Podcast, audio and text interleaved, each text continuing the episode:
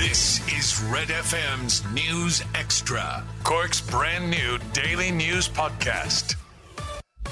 It's Monday lunchtime. I'm Kira Revens with Red FM's news podcast. Home Instead has announced 100 new jobs for Cork. The care company, which has a 4,000 strong caregiver team working across Ireland, is recruiting for 100 additional positions in Cork. Home Instead are recruiting 1,000 extra caregivers across the country. The company currently has two offices in the Rebel County.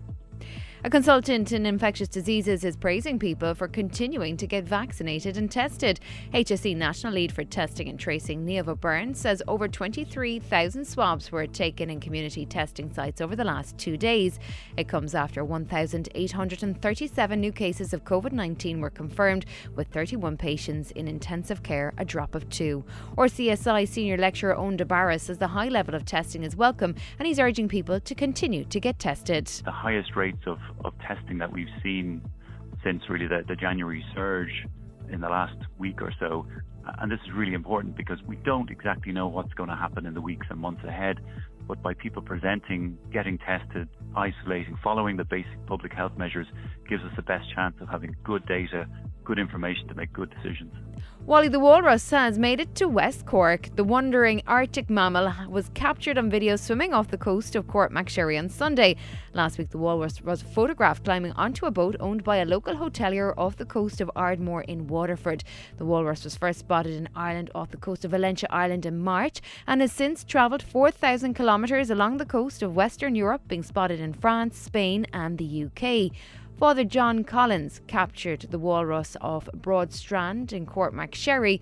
And TD Christopher O'Sullivan from Atlantic Whale Watch spoke to us this morning about the footage everybody seems to be coming to West Cork here, so why not Wally? You know, it's just a, another celebrity hitting West Cork at the moment. So no, it's absolutely great. This is the first um, confirmed sighting in, in Cork, coinciding nicely with our win yesterday in the semi final of the hurling. You know, obviously coming to celebrate, but it's, unbelievable. Uh, and I was sent footage um, of this huge um, animal coming towards the boat just off Courtmacsherry in Broad Strand.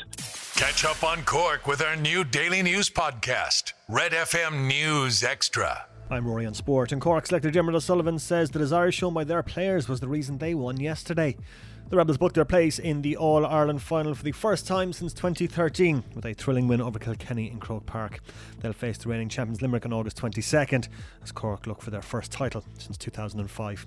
Speaking to Red FM Sport after yesterday's win, O'Sullivan says the character shown by the Rebels down the stretch was phenomenal. You know, we're comfortable on the ball, we're comfortable runners with the ball, there's, you know, there's, there's no hiding away from it. We can't hide what we have. You know, it, it, it was, again, it was like the, game, it was laid bare in front of everyone today and the second biggest day of the year. So look, we're delighted that that has shone through at times. Kilkenny stifled us. They made it very, very hard for us for our runners to break the tackles, but you know we stuck with it. And there was great perseverance and um, you know calmness about our lads when we're finding them, ourselves in them situations. So very pleasing. For more on that game, you can check out the Big Red Bench podcast on redfm.ie. Cork's minor hurlers are in Munster final action this evening. The Rebels face Waterford in Semple Stadium in Thurles. Throw-in is at 7.30. This year's All-Ireland football final could be delayed by a week. Tyrone are currently dealing with an outbreak of COVID-19 within their squad. It means their semi-final next Sunday against Kerry could be postponed until the following week. The All Ireland final could be pushed back until the first weekend of September. If that's the case, an update on the situation is expected today. Hey, it's Dave. Join me weekdays from 4 for Dave Max Drive, where I'll help get you home or give you a little lift at home. Big hits, loads of fun features, and traffic info. What more could you need? Join me weekdays from 4. Dave Max Drive. The Lord Mayor joins me by phone. Lord Mayor, good morning. Good morning, Neil. I tell you, it was a it was a great result, but it was a very hard watch, wasn't it? oh, it was it was it was nail biting. It was intense stuff. Um, I was up there. Um, oh, I, were you there? What was it like? It was amazing. It was absolutely amazing. There was 25,000 at the match, um, well spaced out, and the roar from the Cork fans every time we went up and scored a point was was nail biting. It was. I brought the young fellow up with me. It was actually his first time ever in Croke Park, amazing. and um, he, he got to witness a, a thriller like um, 137 to 132. What's that? Like 75 points overall scored in a, in a semi final. It was great um, to hear a crowd again, wasn't it?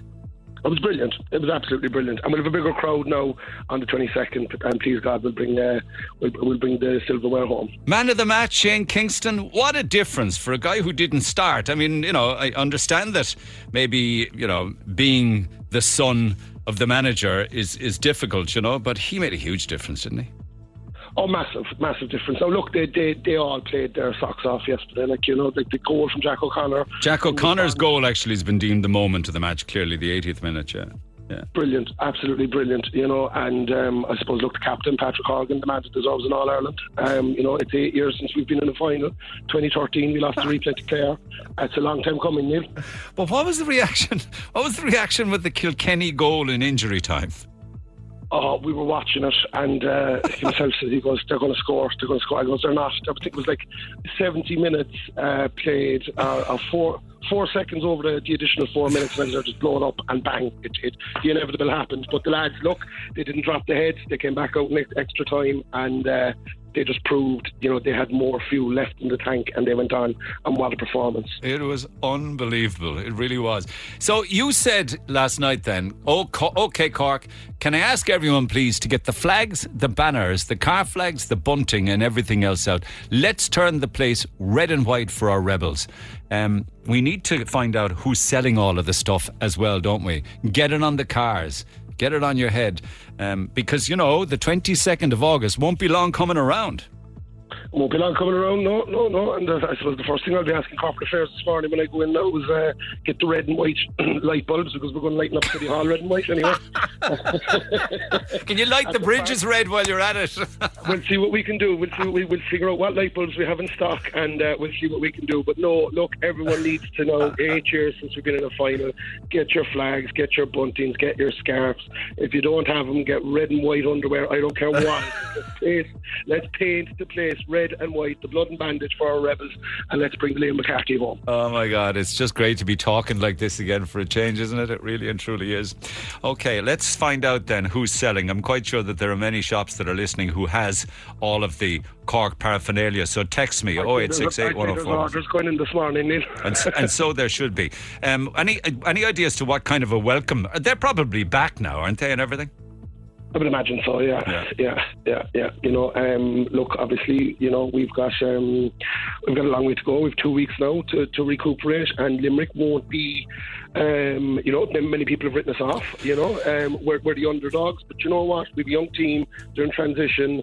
They're, they've, they've, you know, they've performed at the highest level yesterday, and uh, people are saying, you know, we're already written off.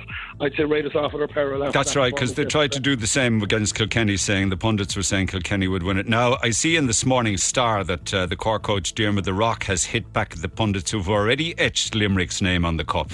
So similar to what you're saying, he's saying the same. You know. Yeah, 100%. 100%. Get Red FM's News Extra at redextra.ie and check out our other podcasts.